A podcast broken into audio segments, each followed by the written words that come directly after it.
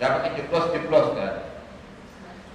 Ini masalahnya kita pakai sistem jeblos-jeblos ini luar biasa. Kalau saya bahasakan mudah-mudahan Allah perbaikin ya. Banyak sekali kerugian. Berapa anggarannya? 1,7 triliun. Anggaran itu kalau kalau kalau lagi pilkada itu 1,7 triliun tuh kertas-kertasnya, jeblosnya, buat ini macam-macam lah. Kemudian kita disuruh jeblos semua masyarakat bangga disuruh jeblos. Terus siapa yang jadi pemimpinnya? Emang sudah kriteria yang kita harapin.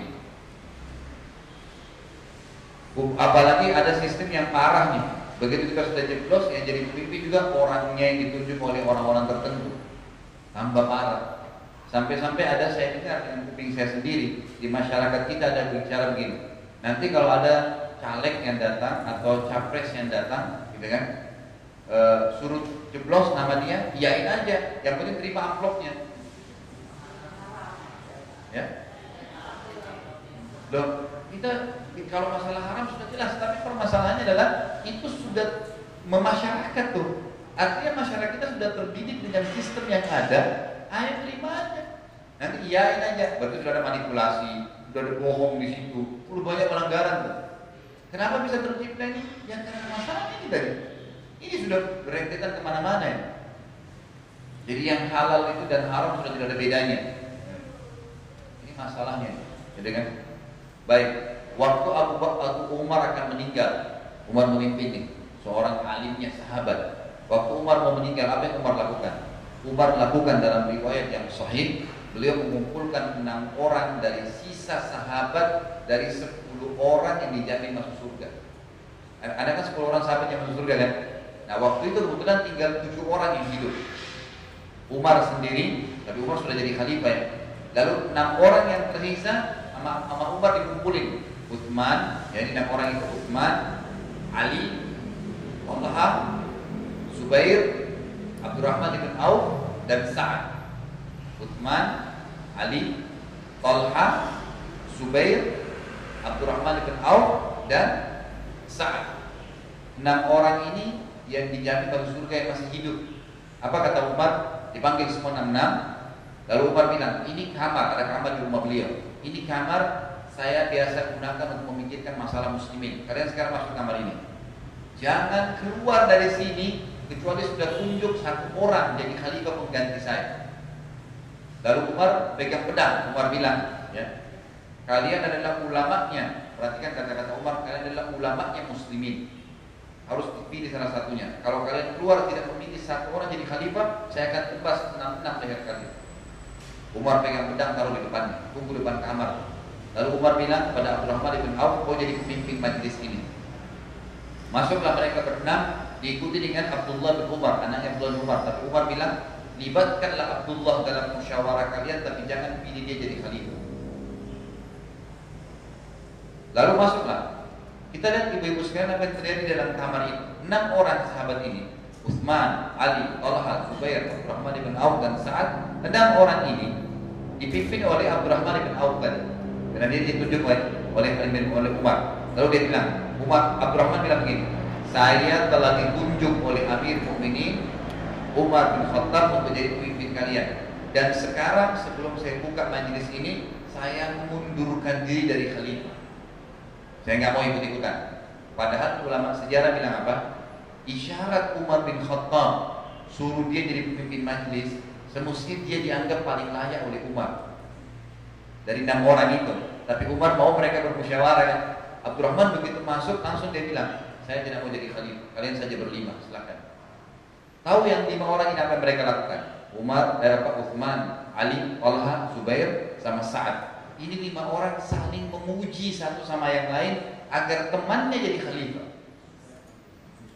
Jadi si Uthman muji Ali, Ali muji Talha, Talha muji Zubair, saling muji nih. Rasulullah pernah bersabda tentang kamu begini. Terus yang satu bilang, Rasulullah sabda juga tentang kamu begini. Saling muji supaya temannya jadi khalifah. Dia nggak mau. Ini sudah jelas kandidat kuat. Saling muji. Apa yang membuat mereka begitu ibu sekalian? Karena ilmu agamanya ini karena ulama yang benar nih.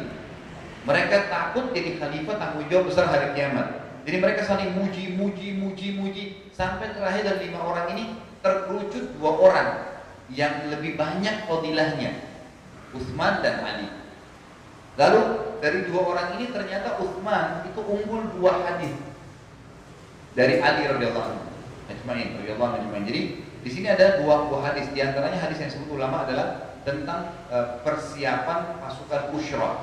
Jadi waktu Nabi SAW mau pergi ke Tabuk, beliau minta sumbangan-sumbangan kepada para sahabat. Yang paling banyak sumbang itu Utsman bin Affan. Itu hampir seluruh pasukan dibiayai sama dia sendiri dibiayai untanya. Jadi dia zaman dulu itu Utsman siapin kuda berikut semua perlengkapan perang dan perlengkapan makan. Dengan kalau sekarang mobil tank sama semua pelurunya, sama semua persiapan makan minumnya, perjalanan itu sebulan. Gitu kan?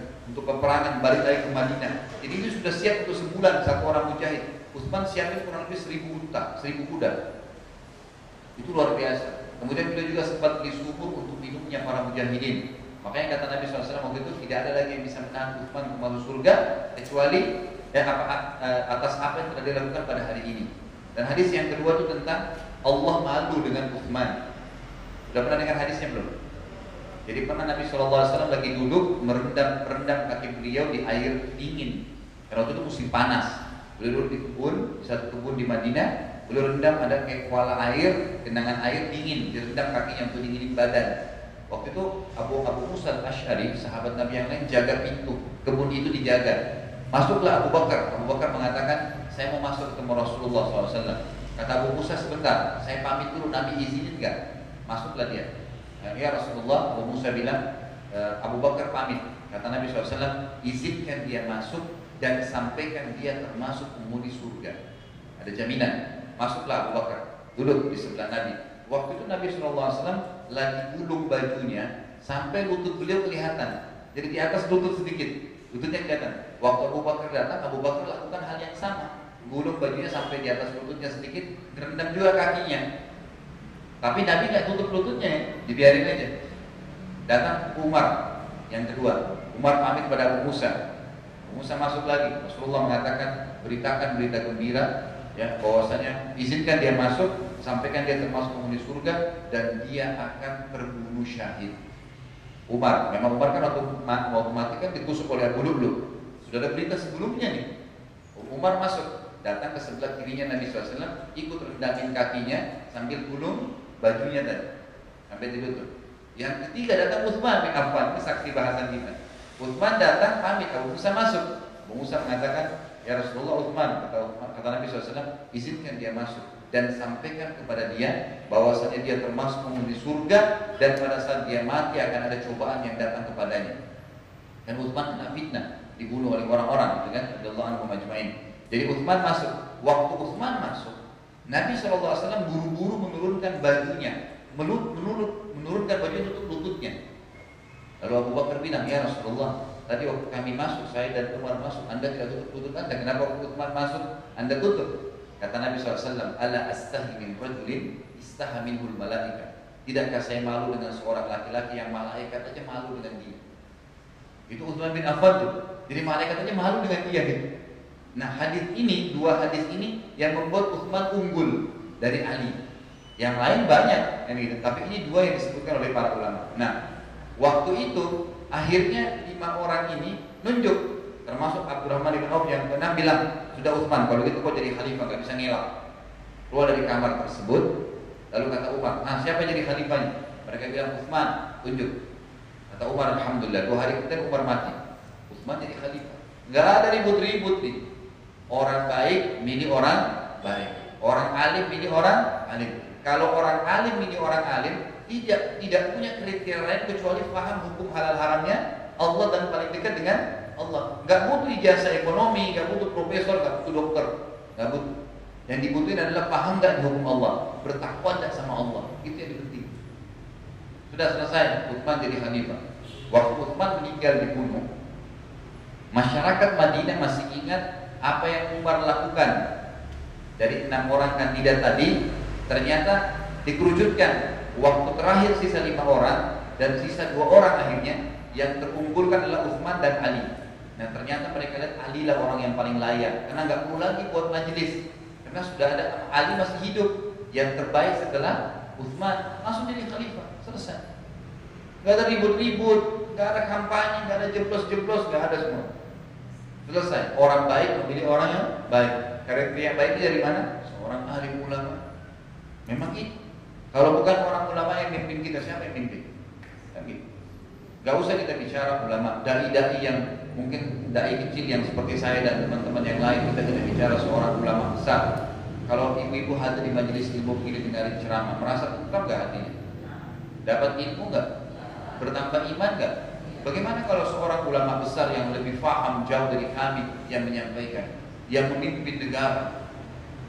Ya, luar biasa. Sampai pernah terjadi di zaman Umar radhiyallahu ini yang sering dijadikan contoh banyak Umar, Abu Bakar, Uthman, Ali. Bagaimana kehidupan mereka? Umar radhiyallahu tidak pernah tidur malam, ibu-ibu sekalian, kecuali sudah keliling Madinah. Pastikan tidak ada lagi orang yang butuh bantuan, baru tidur.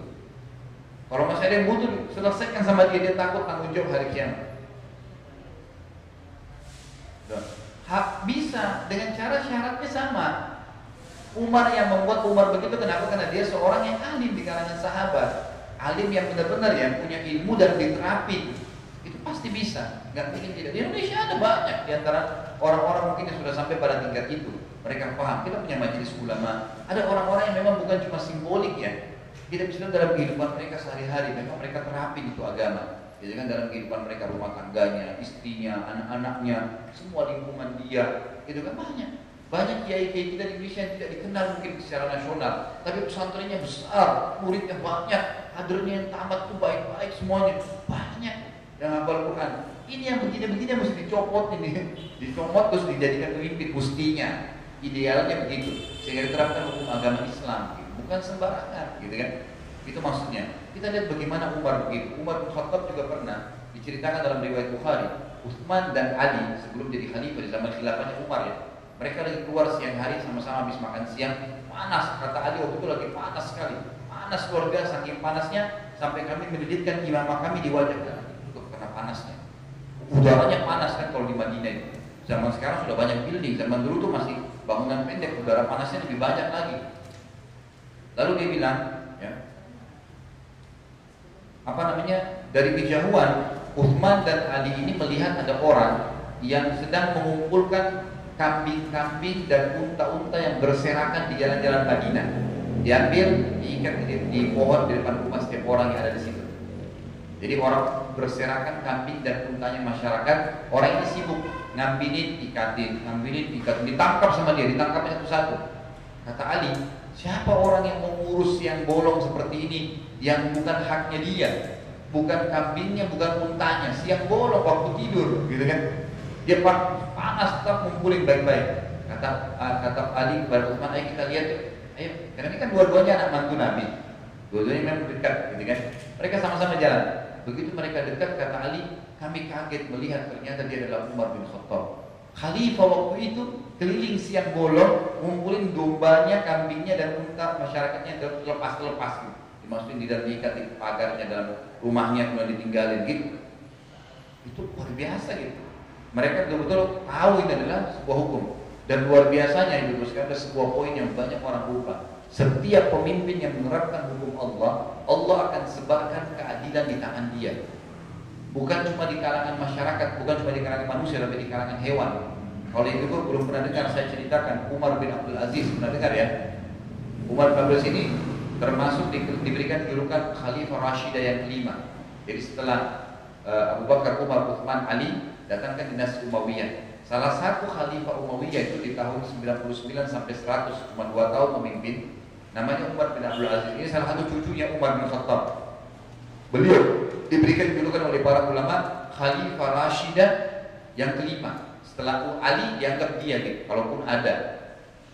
Walaupun Khulafa Rasyidin cuma empat ya, Maksudnya khulafa rasyidin apa? Khulafa pemimpin yang rasyidin yang dapat petunjuk dari Nabi alaihi wasallam petunjuk dari Nabi. Jadi anggap orang ini ada dua tahun memimpin gak ada orang mau terima zakat. Gak ada lagi orang terima zakat, gak ada orang yang susah. Bahkan beliau sempat naik di atas mimbar lalu beliau berkhutbah begini. Kata Umar bin Abdul Aziz, saya perintahkan di bawah kepemimpinan saya, gitu kan, tidak boleh lagi ada orang yang saling mengganggu satu sama yang lain termasuk tidak boleh hewan menyerang hewan yang lain. Tidak boleh serigala menyerang domba. nggak boleh hewan menyerang hewan yang lain, dan tidak boleh hewan-hewan ternak memakan rumput-rumput manusia yang ada di halaman-halaman rumah mereka. Ibu tahu, dua tahun nggak pernah terjadi di zaman khilafahnya beliau domba nyerang uh, serigala dengan domba nggak pernah. Nggak pernah. Terjadi kambing jalan makan rumput di halamannya seseorang manusia nggak pernah. Kapan ketahuan itu ternyata bentuk dari keadilan dan berkah karena dia terapkan hukum Allah waktu waktu Umar bin meninggal dunia tersebar beritanya satu kasus terjadi ya itu ada satu orang yang bilang e, tadi pagi dia bilang sama tetangganya tadi pagi domba saya diserang oleh serigala. Dia sama tetangganya. Tetangganya ini kebetulan paham agama. Dia bilang apa? Innalillahi wa inna ilaihi rajiun. Berarti hari ini khalifah mati. Umar bin Aziz sudah mati. Loh, tetangganya tanya kenapa? Dia bilang karena serigala sudah mulai kejar, sudah mulai menyerang domba. Selama belum memimpin, instruksinya nggak boleh hewan menyerang hewan yang lain. Dan selama dua tahun tidak pernah kedengaran ada domba serang serigala nggak pernah. Eh, serigala serang domba nggak pernah. Pengembala pengembala selama dua tahun itu taruh kambingnya dombanya dibiarin, nggak ada serigala yang ambil. Baru pagi itu pada saat dia meninggal terjadi. Kisah yang lain dikatakan di tempat yang lain berpisah. Ada satu orang datang mengeluh sama tetangganya mengatakan, coba domba-domba mau pindahin nih karena rumput saya dimakanin, tanaman saya dimakanin. Tetangganya paham agama. Dia bilang innalillahi wa hari ini berarti khalifah meninggal. Tetangganya nanya, "Kenapa kau bilang begitu?" Dia bilang selama dua tahun dia memimpin karena keadilannya Allah berkahi tidak pernah domba saya ini makan rumputnya orang tidak pernah. Baru kali ini berarti hari ini dia meninggal. Karena zaman dulu nggak bisa nggak kayak sekarang dikenal di media orang langsung tahu meninggal detik ini detik. Berapa detik kemudian kita tahu zaman dulu sebulan mungkin baru kita dengar. Jadi kan karena jauh. Kalau kita ada di Irak misalnya, dia ada di negeri Syam, jauh jarak yang informasikan itu nggak gampang. Tapi seperti itu, orang yang adil itu luar biasa. Di zaman Umar bin Khattab juga pernah, ibu-ibu sekalian, itu sungai Nil waktu beliau utus Amr bin As memimpin menembus Mesir untuk memasukkan Islam di sana. Kemudian eh, pas begitu masuk menguasai Mesir, Islam sudah mulai disebarin. Sungai Nil surut airnya. Nah terus uh, Amr bin As yang gubernur di Umar bin Khattab sana tanya kepada masyarakat Mesir, ada apa nih? Mereka bilang, kan mereka baru masuk Islam, baru mu'alaf. Mereka bilang, memang tradisi kami biasa uh, setiap tahun kasih tumbal di sungai ini anak gadis. Setiap tahun anak hidup-hidup dilempar, dibiarin mati. Nah kalau itu sudah dilempar, airnya naik lagi. Amr bin As nyurat ke Umar bin Khattab di Madinah dari Mesir ke Madinah. Amir Mu'minin kejadiannya begini. Umar bin Khattab tulis kertas saja. Umar bin Khattab bilang apa? E, ini surat dari hambanya Allah Umar bin Khattab kepada Sungai Nil, kepada Sungai Nil. Ini dibicara. Kalau seandainya selama ini kau mengalir dan kau pasang surut itu karena izin Qahar. Qahar itu sifatnya Allah yang Maha Perkasa. Dengan izin Al-Qahar Allah yang Maha Perkasa, maka mengalirlah. Kalau maksudnya bertambahlah air kamu. Kalau kau mengalir selama ini bukan karena Allah, maka kami tidak ingin kau mengalir selamanya. Kirim ke Mesir. Amr bin As datang dekat Nil dibacain surat dari hambanya Allah bin Khattab kepada sungai Nil, gitu kan? Kalau seandainya selama ini kau pasang surut dan mengalir karena izin Al-Qahar Allah, mengalirlah dengan izinnya. Kalau kau selama ini mengalir bukan karena izin Allah, maka jangan, jangan mengalir selamanya. Kejadian waktu itu disaksikan Rasulullah bicara dalam sejarah Islam, tiba-tiba airnya naik. Karena itu adalah permainan syaitan semua. Permainan syaitan yang mau menyesatkan manusia. Tapi begitu luar biasa. Nabi Sulaiman alaihissalam dalam surah Naml kan gitu. Waktu beliau mau lewat di lembah dengan pasukannya, terus beliau dengar semut lagi ngomong. Ya, hai ratunya semut bilang, hai semut-semut masuklah ke rumah kalian, karena kalau tidak Sulaiman akan menginjak kalian dengan pasukannya sementara mereka tidak sadari. Kata ulama tafsir, kata-kata mereka tidak sadari karena Nabi Sulaiman AS tidak pernah dengan keadilannya dan paham tentang hukum halaman Allah menggolimi siapa pun termasuk semut yang kecil, gak pernah sengaja diinjak, gak pernah. Semua dibiarin gitu, berjalan dengan hukum Allah Subhanahu Wa Taala. Seperti itu. Maka Nabi Sulaiman pun menangis dan akhirnya tersenyum dan mengatakan sesungguhnya ini adalah yang ujian dari Tuhan untuk dilihat apakah saya bersyukur atau tidak. Ya kata ulama siapa pun yang adil seperti Sulaiman maka Allah akan buat semua makhluk yang itu tunduk dengan dia. Sama dari masalah kasus semut yang ada di lembah ini. Kan begitu. Itu ibu-ibu kalau bisa ketik search aja di Google tulis Wadi Namel tulisannya. Wadi Namel itu maksudnya lembah semut. Itu dari zaman Nabi Sulaiman AS sampai sekarang masih ada tuh lembahnya. Memang sebuah lembah yang penuh dengan semut, kerajaan semut di situ. Nah Nabi Sulaiman pernah lewat di situ tuh, yang kasus terjadi surah An-Naml itu. Jadi wadi itu artinya lembah ya, Naml artinya semut. Tinggal diketik wadi Naml nanti akan kelihatan tuh. Ada lembah yang penuh dengan semut semuanya gitu kan. Itu di antaranya. Baik jadi orang kalau adil jalan hukum Allah itu akan banyak sekali hal-hal yang didapatkan. Tapi syaratnya memang orang yang alim benar, gitu kan. Baik, syarat yang ketiga untuk jadi pemimpin dalam Islam adalah tidak boleh meminta jabatan atau mengejarnya. Itu syarat. Jadi kalau ada orang sengaja mencalonkan diri dalam Islam, sengaja mencalonkan diri, sengaja mengorbit dirinya, semestinya nggak boleh dipilih, semestinya. Kita bicara idealnya. Kenapa? Dengarkan hadisnya. Saya bilang jangan buru-buru hakimi sampai selesai. Hadis Bukhari Muslim. Kata Nabi SAW, Inna wallahi la nuwalli ala hadal amr sa'ahadan sa'alahu au ahadan harasa alaih. Kami demi Allah, kata Nabi SAW, tidak akan memilih pemimpin ya, yang sengaja memintanya atau mengejarnya. Jadi Nabi SAW perintahkan kita semua nggak boleh pilih pemimpin begini. Lalu apa yang terjadi dengan kita di Indonesia? Ngorbit diri, pasang spanduk, stiker sana sini, coba visi misi, buat debat antara mereka panjang lebar nih. Kenapa? Karena sistem demokrasinya. Sistem yang kita caplok dari barat Dipindahin ke orang Islam Diterapin. Jadi kita terpaksa ikutin caranya mereka. Cara Islam tadi bagaimana? Cari seorang alim Nanti alim ini nunjuk alim yang lain. Selesai. Gak usah ada kampanye, gak usah misi-misi, gak usah semua. Dia akan jalanin itu Sendiri hukum Allah SWT Gitu kan? Tapi ini enggak karena kita pakai sistem sistem demokrasi yang paling kental sekarang apa? Siapa di politik ya? Siapa yang paling kuat suaranya? Dia yang menang. Mau dia bodoh, mau dia apa, pokoknya kuat suaranya. Dan kalau kuat suaranya berarti kuat duitnya. Ada sokongan-sokongan. Kalau dia nggak punya duit akan disokong oleh orang-orang yang punya duit, punya maslahat-maslahat duniawi. Akan begitu. Ini sebenarnya nggak boleh dalam Islam. Nggak boleh. Kita nggak boleh pilih pemimpin yang begitu. Mestinya, idealnya. Ya, gitu. Baik. Ini syarat kriteria. Saya akan tutup dengan dua poin yang lain, tapi ini sifatnya cuma nasihat. Nasihat saya pribadi kepada para masyarakat yang sudah terlanjur ada pemimpinnya, apa yang mereka harus lakukan dan syarat atau nasihat untuk para pemimpin dan semoga ini sampai kepada para pemimpin kita. Kalau nasihat saya kepada para masyarakat kayak kita semua nih. Sekarang kalau seandainya pertanyaan saya itu sekalian tidak terpenuhi karakter tadi syarat itu. Ulama mengatakan kalau untuk syarat pertama nggak bisa toleransi, Muslim nggak boleh toleransi, nggak bisa diganti ini. Kalau di wilayah prioritas Muslim, kenapa? Karena efeknya bahaya ibu ya. Kalau seandainya yang pimpin orang Muslim dia terapkan hukum Islam, wajar nggak? Wajar. Terus kalau yang memimpin Nasrani terapkan hukum Nasrani wajar kan? Loh wajar. Kenapa? Karena dia kan agamanya. Ya, jadi dia terapin. Nah orang Islam gak usah nyalain kalau emang dia mau terapin agamanya kita selanjut selanjut dipilih, gitu kan? Mestinya jangan milih nih bang, karena setiap orang wajar menjalankan keyakinannya kan. Nah itu makanya. Jadi harus memang milih itu Muslim minimal dia keyakinannya Muslim. Saya rasa sekobrok-kobroknya pemimpin Muslim kalau dia tidak puasa masa dia larang orang Islam yang lain puasa.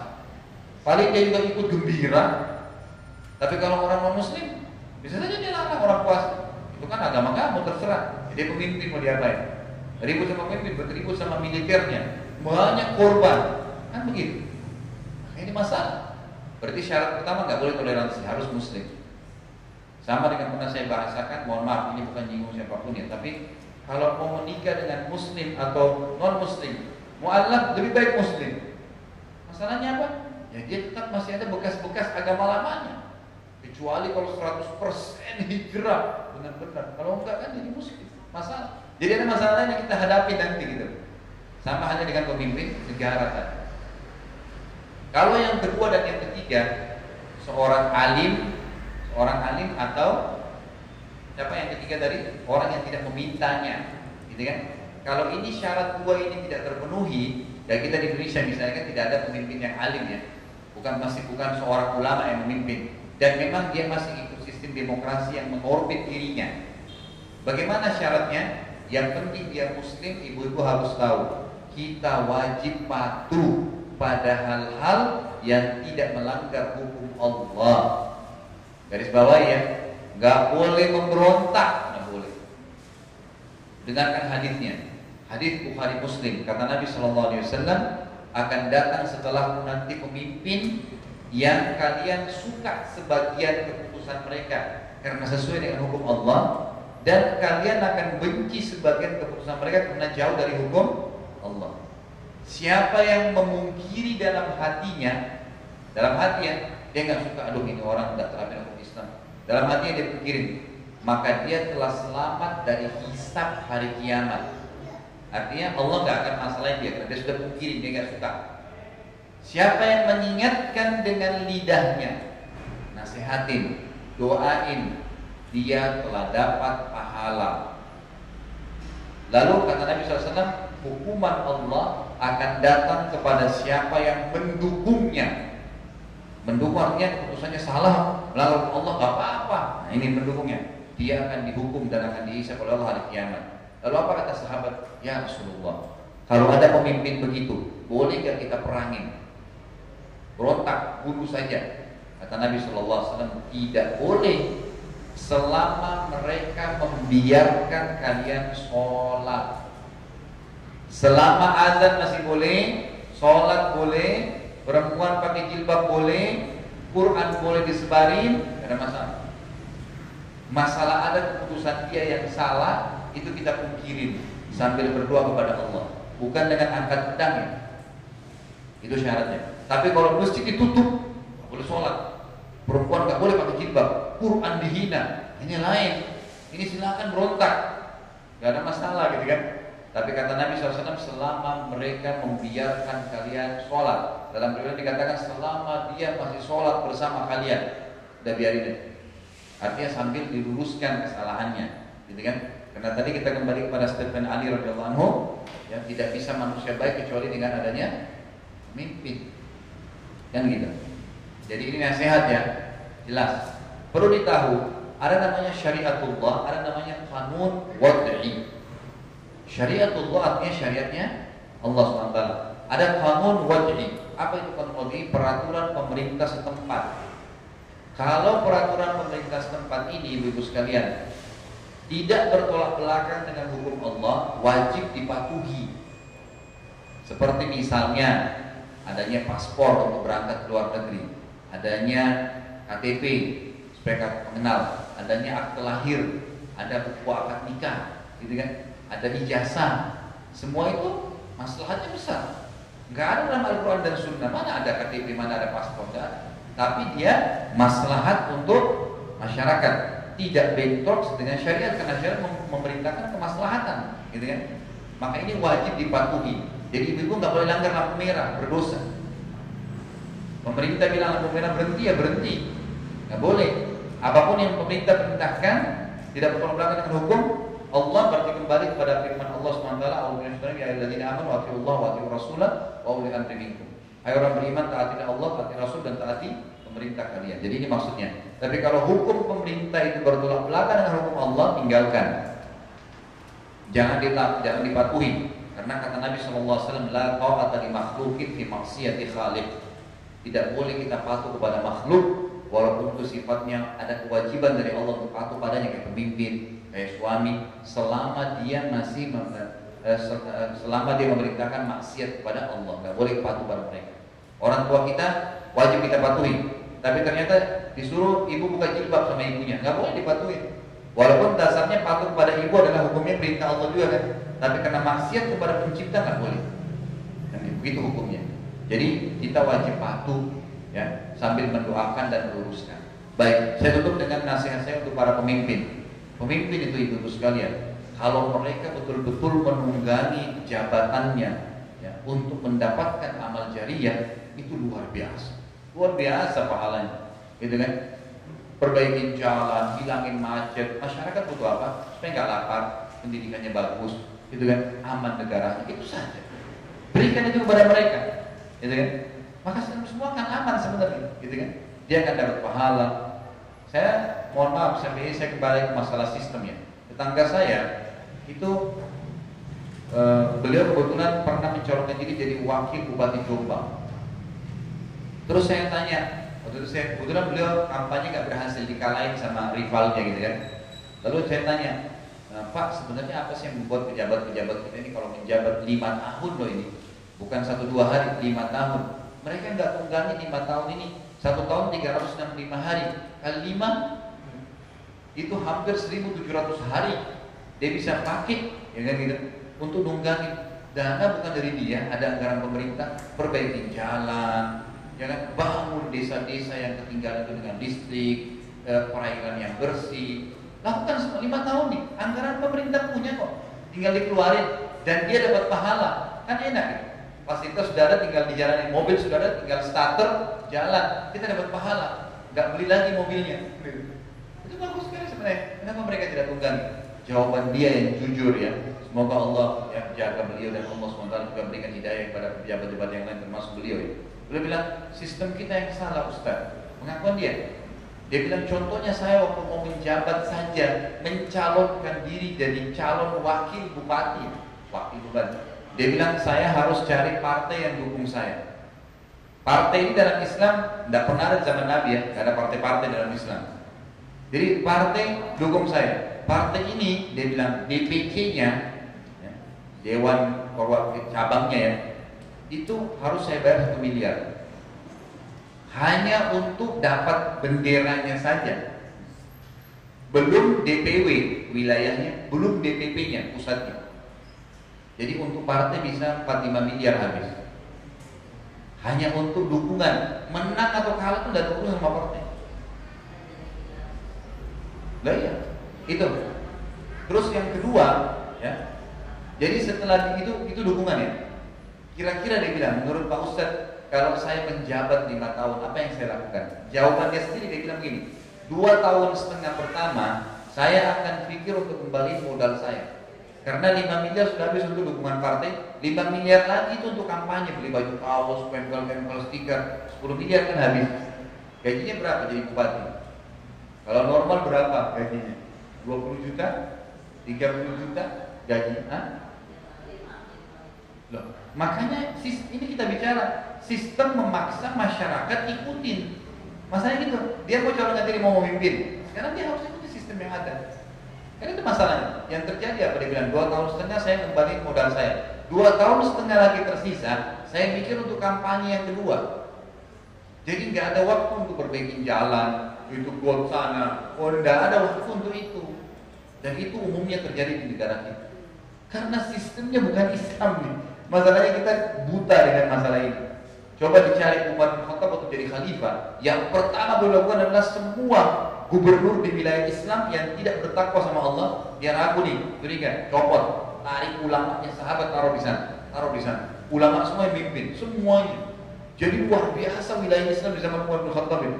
Luar biasa keadilan di sana sini, ekonominya ekonomi Islam, politiknya politik Islam, rumah tangganya semua Islam, semua Islam diterapin, nggak ada yang lain. Maka akan luar biasa kan? Pemimpin itu kalau dia tunggangi jabatannya bagus sekalian untuk amal jariah itu aman semua sebenarnya. Anggaran bukan dari dia. Apa susahnya Jakarta ini buat jembatan layang kayak ini yang ke Tanjung Priuk kalau seluruh Jakarta begitu jalanan protokolnya insya Allah nggak ada macet. Sepakat tak? Bayangin kalau sepanjang itu ya dari Bogor sana tuh bisa nyambung sampai ke Tanjung Priuk kalau semua Jakarta dibuatin jalan yang sama, jembatan layang, digratisin untuk masyarakat, itu gimana? Motor dibuat jalan sendiri, angkutan umum dibuat sendiri, aman tuh sebenarnya. Hilangkan macet. Kenapa selalu jadi kendala? Miliaran selalu di TV stres yang hilang. Stres ini termasuk Jakarta itu tertinggi di dunia loh. Ya, termasuk negara yang tertinggi stresnya karena macet. Berapa banyak bahan bakar yang terbakar, bensin, apa segala yang sia-sia dari macet berjam-jam. Itu tanggung jawab hari kiamat luar biasa untuk pemimpin itu bukan main-main. Kalau dia tunggangi jabatannya untuk jadi amal jariah pasti dia dapat. Masalahnya tidak, mereka tidak tunggangi itu. Nah, kalau dia jadi orang yang baik, dia orang adil, tinggal terapin hukum saja, maka yang terjadi kata Nabi SAW ada tujuh golongan yang Allah naungi di hari kiamat tidak ada naungan kecuali naungan Allah. Di antara tujuh yang pertama pemimpin yang adil. Hari kiamat orang lagi panas diambil sama Allah tidak dapat panas, dia di bawah naungan Allah. Juga pemimpin yang adil akan dapat pahala masyarakatnya. Sebaliknya, kalau dia berbuat jahat, dia menunggangi jabatannya dengan salah, dengarkan sabda Nabi Shallallahu Alaihi Wasallam, ancaman yang luar biasa. Beliau mengatakan, doanya ya Allah dalam hadis Bukhari Muslim siapa pun yang engkau berikan pemimpin terhadap umat ini umat Islam ya. Lalu dia berbuat baik dengan mereka maka kasihanilah dia berkahilah hidupnya. Dan siapa pun yang engkau karuniai Allah pemimpin atas umat ini doa Nabi berlaku untuk semua pemimpin ini siapa yang berbuat jahat dengan mereka tidak memberikan hak mereka maka susahkanlah hidupnya gitu kan? Rumitkanlah ya. Cobalah dia itu bahasanya. Ini jelas, gitu kan? Jadi Nabi SAW malah mendoakan hal-hal yang buruk kalau mereka tidak berlaku kebaikan. Belum lagi tanggung jawab hari kiamat. Ibu, ibu saya tanya, secara hukum agama, sepaham, sepemahaman ibu saja. Kalau ibu pernah berbuat salah dengan satu orang temannya ibu dan sempat minta maaf, tanggung jawab dah hari kiamat. Kalau pemimpin negara, berapa juta yang dia pimpin?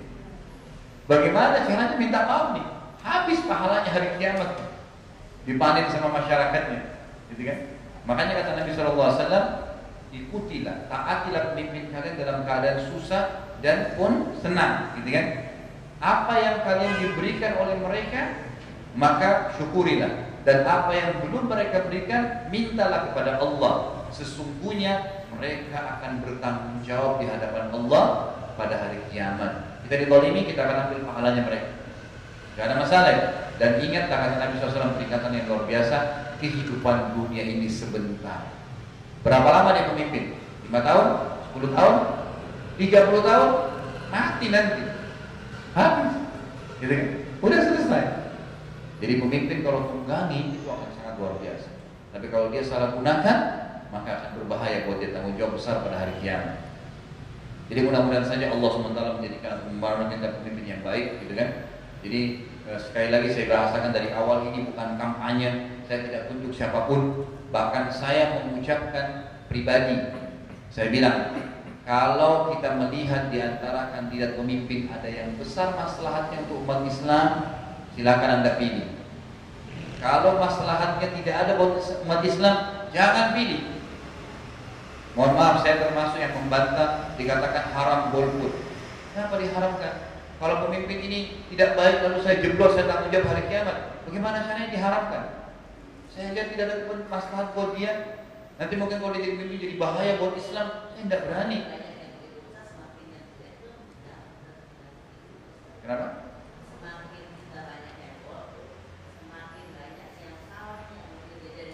Itu itu itu itu cuma ilustrasi itu cuma ilustrasi kalau selalu dikatakan nanti kalau banyak orang yang golput kayak kamu, akhirnya nanti yang suara yang tidak benar yang banyak. Itu pemikiran, belum tentu. Belum tentu. Dari mana kita tahu? Kan gitu. Bukankah sudah banyak terdengar suara? Saya saya duduk dengan beberapa, mohon maaf saya bahasakan ini. Saya sempat duduk dengan beberapa capres kita. Ya, saya ketemu langsung, datang ke rumahnya ngobrol. Mereka membahasakan yang betul-betul memang mungkin punya kedudukan yang dulu-dulu sudah jadi jadi calon tidak berhasil gitu kan. Saya sampai diundang ceramah, saya duduk. Jadi apa yang mereka bahasakan? Dia bilang saya juga percuma, saya tidak mau calonkan lagi diri. Karena kalau saya calonkan diri, kita banyak akan sama. Jelas-jelas suara saya banyak, habis dicuri orang. Buktinya ada satu dua tiga empat lima tapi percuma saja. Itu yang terjadi gitu. Jadi sampai nyoblos pun suaranya bisa dicuri. gitu kan? Jadi ini bukan saya bilang silakan golput, tidak ya. Bukan. Tapi jangan larang orang kalau mau golput. Kalau tidak, tidak ada masalahnya bagaimana? Ada orang buruk, tapi kalau kita lihat ada masalah, kayak tadi misalnya Ibu Dina bilang, mungkin ada yang lebih baik. Silahkan. Silahkan. Pilih gitu kan. Tapi jangan haramkan orang kalau tidak mau milih. Dia punya hak kan? Kita kan kasih dukungan berarti tanggung jawab hari kiamat. Gimana caranya? Nah, tapi saran saya, siapa pun yang dipilih nanti dipatuhi. Garis bawah ya, siapa yang dipilih dipatuhi. Karena tadi sudah kita jelaskan kan, kalau sudah jadi pemimpin, selama tidak bentrok dengan hukum Allah wajib dipatuhi. Itu syaratnya gitu kan. Bukan berarti kita berlepas karena kata Nabi SAW, siapa yang mati melepaskan tangannya dari bayat, maksudnya dia tidak memberikan dukungan, maka dia mati dalam keadaan jahiliyah. Artinya kalau ada pemimpin yang sudah jadi ya sudah kita dukung, sudah selesai. Jadi kan kita nggak bisa lagi nolak. Tinggal yang hukum sesuai Allah kita dukung, yang sesuai dengan Allah kita nolak, kan begitu. Begitu gambarannya kurang lebih. Baik, mungkin begitu dulu ya. ya. Gak usah pakai pertanyaan karena ibu nggak perlu pikir masalah politik. Ya, gitu. Jadi kalau bapak-bapak mungkin masih ada pertanyaan biasanya. Jadi kalau ibu yang penting insya Allah sudah sampai informasi Begitulah Islam menjelaskan tentang masalah pentingnya pemimpin. Ada beberapa contoh dari pemimpin yang adil.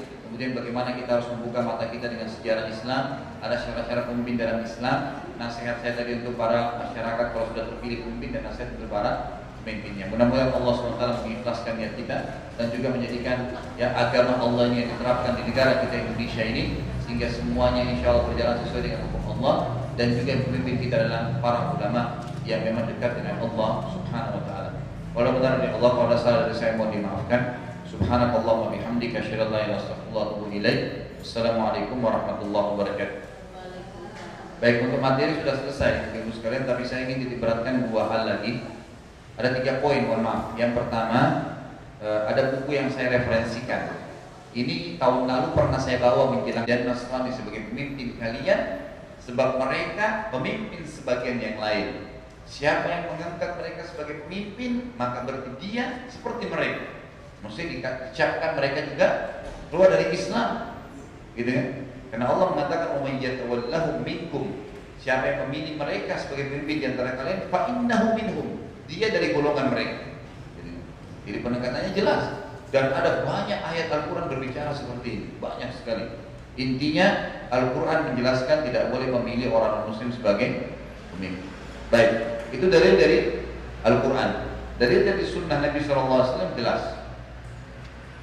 Dan yang paling tepat untuk mencari contoh, ya, contoh dalam segala hal kehidupan ekonomi, politik, sosial, dalam masalah apa saja itu kembali kepada hadis Nabi Muhammad sallallahu alaihi wasallam yang dikenal dengan hadis irbal. Bunyinya begini, "Alaikum bisunnati wa sunnatul khulafa'ur rasyidin mahdina min ba'di adku 'alaiha bin nawajid. Berpegang teguhlah pada sunnahku dan sunnah khulafa'ur rasyidin setelahku, gitu kan? Berpegang teguh pada sunnah Nabi dan sunnah khulafa'ur rasyidin setelah beliau Abu Bakar, Umar, Utsman dan Ali. Adku 'alaiha bin bin nawajid. Pegang teguh pada keduanya walaupun dengan gigi geraham kalian. Ini sampai sini kurang lebih saksi bahasanya baik. Berarti patokannya adalah kita mencontohi Nabi Wasallam dan Abu Bakar. Ini bukan hanya dalam masalah sholat. Dalam semua seluk-beluk kehidupan kita, semua nggak boleh nggak boleh dipilih-pilih, semuanya gitu. Ya. Jadi cara berumah tangga, cara berpolitik, cara berekonomi dan seterusnya harus semuanya. Banyak orang Islam, semoga Allah berikan hidayah, mereka terpengaruh dengan revolusi Perancis. Ada apa dengan revolusi Perancis tahun 66? Tuntutan dari orang-orang Katolik dan Protestan kepada pemerintah Perancis pada saat ini berlaku sekarang hampir seluruh agama Kristen sama. Mereka mengambil konsep yang sama. Mereka menuntut meminta agar gereja dan para pendeta dan pastor memisahkan diri dari ekonomi dan politik. Jadi kalau orang mau jadi ekonom dalam agama Nasrani, nggak perlu konsultasi sama pendeta, nggak perlu. Nggak perlu hubungkan dengan Injil, nggak usah. Ada hubungannya sama Allah nih. Pokoknya ekonomi sendiri saja. Mau pakai sistem kapitalis kah, mau sistem apa saja itu tidak masalah. Pokoknya dia jalanin. Makanya negara-negara Nasrani sekarang kebanyakan mereka pakai sistem kapitalis, gitu kan? Kalau yang tidak beriman pada Allah maka sistemnya komunis. Ya, berputar di situ saja kan. Mereka punya sistem sendiri ekonomi. Ya, kesimpulannya siapa yang paling kuat dia yang akan berkuasa kan gitu. Itu kesimpulan daripada sistem yang ada, gitu. Ini nggak boleh dalam Islam. Tidak ada seperti itu. Negara Islam tidak boleh punya sistem seperti tadi. Kita punya sistem sendiri, kan gitu. Islam punya cara sendiri. Kita harus melihat segala seluk-beluk ya Islam dari segala sisinya. Baik, kita banyak tertutup mata kita, tidak mengenal atau tidak mengingat sejarah Islam. Apakah ibu-ibu sudah tahu bahwasanya kita ini memimpin dunia, orang Islam ini memimpin dunia 1335 tahun. Kita memimpin dunia 1335 tahun. Dari mana ini? Sekarang tahun berapa Hijriah, Bu? 1435 ya. Kurangin 100 tahun saja. Berarti 1335 tahun. Dari mana nih? Kok bisa Ustaz bilang kita memimpin selama itu? Dan ini sebelum saya jelaskan dari mana, ibu-ibu nanti ambil pelajaran ternyata memang Islam ini agama yang lengkap. Kita punya sistem ekonomi, kita punya sistem politik, kita punya sistem eh, sosial. Kehidupan kita semuanya rapi sebenarnya, gitu kan? Kita sudah menguasai dunia. Kita yang harus dicontohi oleh orang muslim, bukan kita yang mencontohi mereka. Mata kita banyak terkelabui, kita nggak tahu bahwasanya yang kita ini punya kehidupan. Baik, saya lihat kita hitung sama-sama dari mulai Nabi SAW hijrah ke Madinah terhitung dengan satu hijriah kan. Nabi meninggal umur pada tahun 11 hijriah, tepatnya bulan Rabiul Awal. Berarti 10 tahun pertama sudah berjalan hukum Islam, gitu kan? Sudah berjalan hukum Islam di Madinah, gitu kan? Baik, 10 tahun pertama sudah aman. Apa yang Allah, apa yang Nabi, apa yang Nabi Muhammad SAW terapkan waktu itu? Beliau sebagai raja, beliau juga sebagai nabi di Madinah. Kan gitu. Beliau terapkan hukum Allah, ekonominya hukum Allah, politiknya hukum Allah, gitu kan. Mendirikan negara asasnya dengan cara yang Allah inginkan. Kan mendirikan negara juga itu dalam Islam ada kriterianya. Pertama Nabi contohkan apa? Yang paling pertama sekali beliau membangun masjid Kuba dan Nabawi. Jadi dianjurkan setiap pemimpin muslim itu mempunyai simbol masjid yang besar, jami, kan gitu. Ya kita masjid Istiqlal misalnya. Itu simbol sebuah negara ada masjid yang besar sehingga umat Islam bisa sholat. Itu yang Nabi contohkan. Pertama tiba-tiba dia nggak kota apa-apa, bangun masjid Kuba, masuk masjid Nabawi. Yang kedua, beliau mempersaudarakan antara muhajirin dan ansar. Semua pendatang ya dari orang Islam dipersaudarakan dengan masyarakat asli karena tidak ada dalam Islam namanya batas negara, batas suku, batas keturunan, batas kayak itu nggak ada. Jadi ibu-ibu jangan terpengaruh atau terkurung dengan saya orang Arab, saya orang Melayu, saya orang bule, saya orang Afrika itu nggak ada dalam Islam. Karena semua yang syahadat hukumnya Allah sama. Masalah kita berbeda suku dan bahasa ini variasi saja waj'alnakum syu'uban wa qabaila untuk apa? Arab kami yang jadikan kata Allah kalian bersuku-suku bangsa-bangsa agar kalian saling kenal mengenal. Gitu kan? Lalu Allah mengatakan inna akramakum indallahi atqakum. Orang di antara kalian semua wahai orang Arab wahai orang Melayu wahai orang bule wahai orang Afrika kalian semua yang paling mulia di sisi Allah adalah orang yang paling bertakwa. Walaupun dia kulit hitam dari Afrika orangnya fisiknya kurang tapi kalau orangnya bertakwa sama Allah, bertakwa itu apa? Jalani semua yang Allah perintahkan, nikmatin yang halal, tinggalkan yang haram. Maka itu orang yang paling mulia di sisi Allah. Gak ada bedanya. Kita kalau sholat satu saf, mau orang Arab, mau orang Melayu, mau orang bule, sama saja. Kan? Gak ada bedanya orang bule di depan, enggak. Memang begitu sistem agama Islam. Yang haram di Amerika, haram juga di Indonesia. Nanti kalau kita masuk Ramadan nih, siapa pun yang syahadat semuanya puasa. Sama enggak? Kita harus sahur sampai sebelum azan subuh, azan subuh berhenti makan. Sama kan? Apa ada bedanya orang Arab beda sama orang Melayu? Enggak. Karena kita enggak ada enggak ada batas itu, kan gitu tidak ada batas itu. Maka dipersaudarakan. Apa yang terjadi waktu Nabi SAW mempersaudarakan orang-orang Ansar Madinah itu kan menyambut dengan meriah sahabatnya dari Muhajirin kan. Jadi orang Betawi di Jakarta Muslim menyambut saudaranya dari Bandung, dari Jawa Barat atau dari Jawa Timur atau dari Papua, dari mana pun, dari negara lain disambut, dipersaudarakan. Begitu. Yang Nabi SAW bangun sebagai asas karena kalau sudah ada oh kamu dari luar sana, kamu dari kota sana, kamu dari suku ini. Akan terjadi batas-batas ada gate-gate yang membuat terjadi perselisihan gitu kan. Kemudian Nabi SAW yang ketiga menulis ya kesepakatan antara Nabi dengan pemimpin-pemimpin Yahudi yang sudah di Madinah, orang-orang kafir, bahwasanya beliau yang memimpin, beliau yang memimpin. Waktu itu di Madinah ada tiga suku ya, ada suku Kainuqa, ada suku Nadir, ada suku Quraidah, suku Yahudi. Tiga-tiga ini ada rajanya waktu itu di Madinah. Tapi waktu Nabi SAW datang, Nabi gak akui kerajaan mereka. Nabi biarin mereka dengan bentengnya, dengan uh, kekayaannya, Nabi gak ganggu. Tapi yang jadi pemimpin di Madinah rajanya adalah Nabi Muhammad SAW. Harus mereka memilih Nabi. Mereka punya kesepakatan sama Nabi SAW kalau Madinah diserang mereka bela sama-sama. Jadi Nabi tidak paksain mereka untuk masuk Islam. Karena asasnya adalah la ikraha fiddin, tidak ada paksaan dalam agama. Itu asasnya. Baik. Kita lihat bagaimana dalam Islam, dalam Islam ditekankan sekali untuk memilih pemimpin muslim dan masukkan segala yang berhubungan dengan Islam dalam seluk-beluk kehidupan kita. Kita nggak boleh terpengaruh dengan revolusi Prancis yang sudah mempengaruhi seluruh Nasara. Mereka memisahkan politikus itu nggak perlu politikus itu apa? Agamis nggak perlu. Nggak perlu ekonomi itu agamis nggak perlu. Nggak perlu mengatakan nggak apa-apa. Seorang pakar ekonomi dan orang Islam sekarang terpengaruh dengan itu.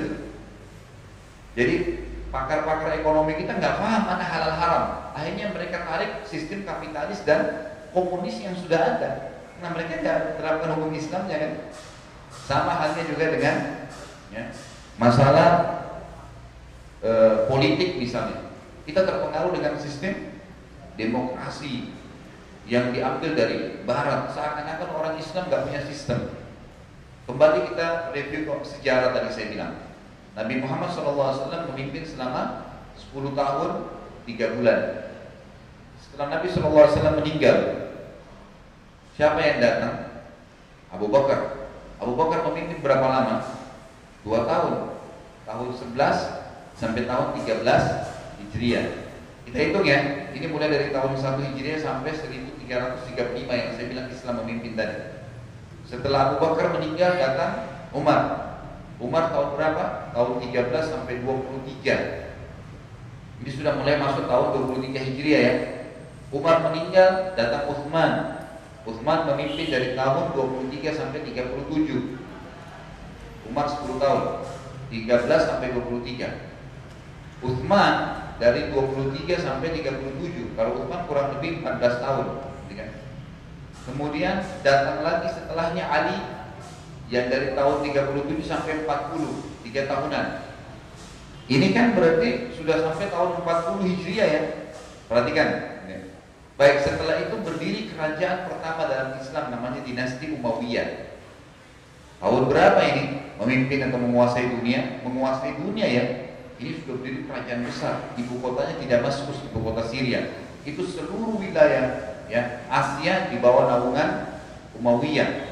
Seluruh wilayah Afrika di bawah naungan dinasti Umayyah. Bahkan sampai Spanyol itu di bawah pemerintahan. Nanti kita lihat Abbasi yang datang setelahnya. Umayyah itu dari tahun 41 Hijriah sampai 132 Hijriah. Itu dinasti Umayyah ya. Tahun 41 sampai 132 Hijriah 40 atau 41 kurang lebih Kemudian datang runtuh setelah itu berdiri kerajaan kedua dalam Islam namanya Abbasiyah. Abbasiyah ini dari tahun 132 sampai 656 Hijriah.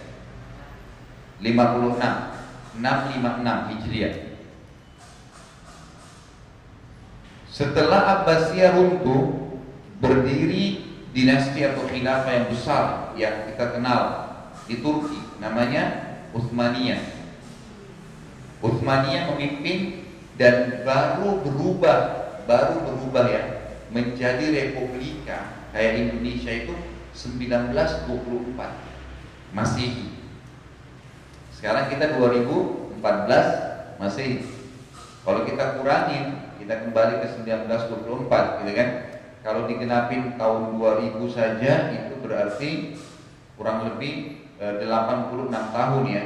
Eh 76 tahun. 76 tahun tambah 14 gitu kan? Itu kurang lebih ya kurang lebih 90 tahun.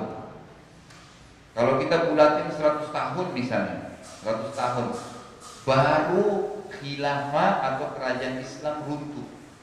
Dan mulai pada saat itu umat Islam berkiblat kepada orang non muslim Mulailah kita kurang dari 100 tahun sekarang Ini mata kita semua mengarah ke Amerika Mengarah ke Eropa. Kurs uangnya Kehidupan sosial masyarakatnya Rumah tangganya Kita lihat laki-lakinya muslim Istrinya muslimah Tapi gak ada Islam di rumahnya. Semua kehidupan non muslim. Yang ditonton setiap hari film-film barat Yang dilihat selalu adab-adabnya orang non muslim Semuanya. Jadi rumah tangganya rumah tangga yang itu. Apa yang diceritain Seringkali tercerita hal-hal yang bobrok dari mereka. Kata-kata kasar dengan pasangan hidupnya, cerai, kemudian depan matanya pasangannya bawa pacarnya, kemudian ini, kemudian itu, yang anaknya kurang ajar, yang rusak akhlaknya, yang luar biasa. Jadi kan kiblat, rumah tangga sosial kacau balau. Orang yang caci maki, pembunuhan sana sini dianggap sebuah prestasi. Ini bahaya sekali. Kehidupan ekonomi kita ikut sistem kapitalis. Indonesia sekarang sistem kapitalis nih. Ekonominya, gitu. Tidak ada ekonomi Islamnya. Kita seakan-akan ini saya bilang tadi buta sejarah, lupa apakah masuk akal ibu-ibu sekalian kita memimpin dunia, memimpin dunia loh ini. Ini khilafah ini adalah satu raja dan semua wilayah Islam di bawah naungannya. Kayak dulu dulu Turki, itu di Turki di Utsmani dulu. Kalau ibu lihat kembali ke sejarah Indonesia, itu ada dicatat juga dalam sejarah Turki Utsmani. Di Indonesia dulu itu ada empat raja, empat raja yang terdaftar sebagai gubernurnya Utsmani, gubernur di Indonesia sebagai raja. Ada Raja Aceh, ada ayahnya Sultan Hasanuddin di Makassar, Sultan Alauddin namanya, ada Raja Tidore, ada Raja Banten. Dulu mereka ini terdaftar sebagai raja di Indonesia secara sejarah, histori. Tapi di Turki Utsmani mereka terdaftar sebagai gubernur. Mereka tetap berkiblat kepada satu khalifah.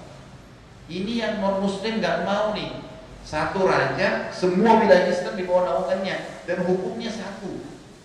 Semua yang halal di sana halal di sini, yang haram di sana haram di sini. Begitu sistem Islam. Itu baru 1924 bulan. Baru. Sekarang pertanyaannya, apakah kita memimpin 1300 nggak punya sistem ekonomi yang bagus, nggak punya sistem politik yang bagus? Bagaimana bisa memimpin? Dunia nggak punya sistem yang bagus. Sekarang kita lihat secara ilmiah misalnya. Ada sebuah buku menarik judulnya itu Kultur Islam. Saya lupa kalau tidak salah penerbitnya Bulan Bintang. Kalau ibu masih bisa dapat coba cari. Waktu saya tulis tesis S2 sempat itu referensi saya salah satunya. Di situ luar biasa didapatkan fakta-fakta secara ilmiah dan secara sejarah yang histori itu ternyata semua perkembangan teknologi yang ada sekarang dari umat Islam. Dan itu banyak juga yang dikelabui oleh orang-orang non muslim supaya dikemas kesannya bukan dari orang Islam. Di situ tuh didatangkan dan yang tidak bisa terbantahkan sampai hari ini adanya aljabar dalam ilmu matematika. Siapa itu aljabar? Ilmuwan muslim dari Spanyol. Ini di zaman kerajaan Abbasiyah tuh. Ada Ibnu Sina dalam ilmu kedokteran Sampai sekarang bukunya masih direferensikan utama oleh orang-orang non muslim. Gak pernah dia bisa ganti di Sina dalam kedokteran. Ada juga kalau saya tidak salah namanya Al Jazairi ya. Saya lupa namanya kalau salah itu itu yang pertama menemukan di situ didatangkan ada foto di buku itu ada foto itu eh, apa namanya kayak prasasti eh, peninggalan dia dia yang pertama menemukan adanya aliran listrik bagaimana positif negatif itu kalau dipertemukan bisa nyambung akhirnya nyala. Dan itu. Seperti sekarang aki mobil. Bahkan di situ dikatakan dari sinilah sebenarnya diambil oleh Thomas Edison itu yang dikatakan dalam sejarah menemukan listrik dari orang ini orang muslim ini. Tapi dia yang kembangkan dikenal listrik ditemukan dari orang ini. Sebenarnya dari orang Islam. Dan banyak sekali ilmu-ilmu seperti itu. Ada faktanya Bahkan beberapa ilmuwan barat berani mengatakan ya dengan ini juga termasuk yang saya jelaskan di tesis tes dua saya. Saya angkat beberapa statement sekarang juga mohon maaf tidak terlintas nama-nama mereka, tapi mereka bilang kami di Eropa justru bersyukur ya kenapa dulu Islam masuk di zaman Umayyah, di zaman dulu ada kerajaan Islam di Spanyol. Kalau mereka tidak masuk, maka Eropa tidak akan seperti sekarang. Gak ada perkembangan teknologi, gak ada perkembangan ilmiah, gak ada budaya. Waktu Islam masuk tuh mereka masih luar biasa, ya masih berantakan segala-galanya. Tapi Islam masuk dengan tatanan ilmu, budaya, ya politik, ekonomi, semuanya rapi, maka mereka jadi hidup, mereka jadi belajar. Sekarang yang dikembangkan oleh Barat ini orang-orang Muslim kalau kita bahasakan ya, itu perkembangan dari apa yang Islam sudah taruh dulu batu pertamanya, bangunannya jadi bangunan sudah rapi, sekarang tinggal ada yang rusak-rusak diperbaiki saja, dikemas dan dikesan ini dari mereka. Ini yang kita sayangkan ya, mata kita terbutahkan dengan sejarah bahwasanya kita ini belum menguasai dunia, Islam ini adalah syariat Allah turunkan dari langit untuk seluruh manusia. Kita harus menjadi rahmatan lil alamin. Kan? Petunjuk bagi alam semesta. Bukan kita yang mengambil petunjuk dari orang, tidak bisa. Makanya banyak orang kita sekarang begitu kan, semua rumah tangganya rumah tangga non muslim, pekerjaannya yang non muslim, ekonomi dikembangkan ekonomi non muslim, riba lah, manipulasi lah. Ya Islam mana nggak boleh, sistem Islam begini, nggak diambil sistem yang salah, gitu kan? Kemudian politik sekarang kacau balau semuanya. Kacau balau. Sistem ini dari mana bisa benar ini? Akan saya jelaskan bagaimana kacaunya sistem demokrasi yang kita miliki sekarang ini luar biasa dan bagaimana kalau Islam datang dan baik. Saya titik beratkan sekarang. Syarat harus menjadi muslim tadi. Saya bilang ditekankan Nabi Shallallahu Alaihi Wasallam memberikan gambaran bagaimana beliau memimpin Madinah, gitu kan? Dan kita tidak perlu mencontohi siapa pun agama apa pun gitu kan karena Allah mengatakan inna dina indallahi Islam selesai di sisi Allah pencipta langit dan bumi ini hanya Islam. Islam itu maksudnya jadikan sebagai semuanya ya panduan kalian. Dalam ayat lain dikatakan auzubillahi minasyaitonir rajim ya ayyuhalladzina ya ayyuhalladzina amanu dkhulu fis silmi kafa wa la tattabi'u khutuwati syaitan. Ayat Hai orang beriman masuklah ke dalam Islam secara kafa semuanya. Makannya, minumnya, pakaiannya, menikahnya, mendidik anaknya, bertetangganya, berekonomi, berpolitik, semua kafa dan jangan pernah ikuti bisikan-bisikan setan untuk menyimpang dari syariat Allah itu, gitu kan? Jangan ikuti khutuat. Khutuat itu langkah-langkah setan kan kalau bisik kita buat ini kita tolak. Auzubillahi Dia buat lagi, buat ini, buat itu sampai ada yang nyantol seribu satu cara supaya kita sesat gitu kan dari hukum Allah maka kata Allah Allah mengatakan kata kuncinya masuk dalam Islam secara kafa semuanya banyak contoh bagaimana pemimpin dalam Islam seorang muslim yang benar itu luar biasa. Saya akan masuk ke poin kedua syarat kedua. Kita akan berikan banyak contoh di sini untuk jadi pemimpin. Selain muslim yang kedua harus seorang alim. Harus yang mimpin kita itu seorang yang alim. Di Indonesia sering dikasih istilah di jamak ulama harus nggak boleh orang biasa mimpin kita nggak bisa. Kalau orang selain alim yang memimpin, ya kayak sekarang persinahan terbuka, perbankan riba jalan, semua sistem sogok menyogok, apa saja Perempuan boleh sana sini tidak tutup auratnya. Mereka lakukan apa saja bebas kok. Ya. Ini sekarang ya sudah bukan bukan masa Islam. Ini masanya orang mau pakai celana pendek, mau pakai celana dalam, terserah jalan bebas. Kan begitu. Jadi sekarang sudah terbalik orang yang telanjang jalan di jalan lebih percaya diri daripada orang yang pakai jilbab. Terbalik. Dianggap ini yang benar, ini yang modern, ini yang kampungan. Berbalik. Kenapa? Bermula dari pemimpinnya bukan seorang alim. Kita mulai satu-satu ya. Ini saya bilang tadi dari awal jangan tergesa-gesa menghakimi, ikuti sampai terakhir nanti ibu akan ambil kesimpulan. Oh iya ya. Baik. Allah berfirman dalam Al-Quran. Ini juga mohon maaf saya tidak terlintas ayat berapa ya, tapi jelas ayatnya Allah mengatakan A'udzubillahi minasyaitonirrajim, "Innama yakhsyallaha min ibadihi ulama." Sesungguhnya orang yang paling tunduk, yang paling paham, yang paling khusyuk kepada Allah adalah ulama. Siapa ulama itu? Kita dengarkan kata Nabi Shallallahu Alaihi Wasallam, al ulama'u warathatul anbiya. Sesungguhnya para ulama itu pewaris para nabi. Nabi siapa ibu-ibu sekalian? Pemimpin. Ya, kan? Nabi diutus untuk apa? Untuk pemimpin manusia. Nunjukkan mana halal, mana haram hukumnya Allah kan? Itu Nabi. Kata Nabi SAW, para ulama pewarisnya para nabi. Artinya yang seperti nabi itu baru dikatakan ulama. Paham hukum halal haramnya Allah, mengingatkan masyarakat hukum halal, hukum halal, halal haramnya Allah, baru dikatakan dia alim. Wa innal anbiya'a la yuwarrithu dinaran wala dirhama. Dan sesungguhnya para nabi-nabi tidak pernah mewariskan dinar dan dirham, bukan duit, bukan harta yang diwarisin. Apa? Innama warrasul ilm. Faman akhadahu akhadha bihadzin wafir. Seluruh nabi-nabi mewariskan ilmu.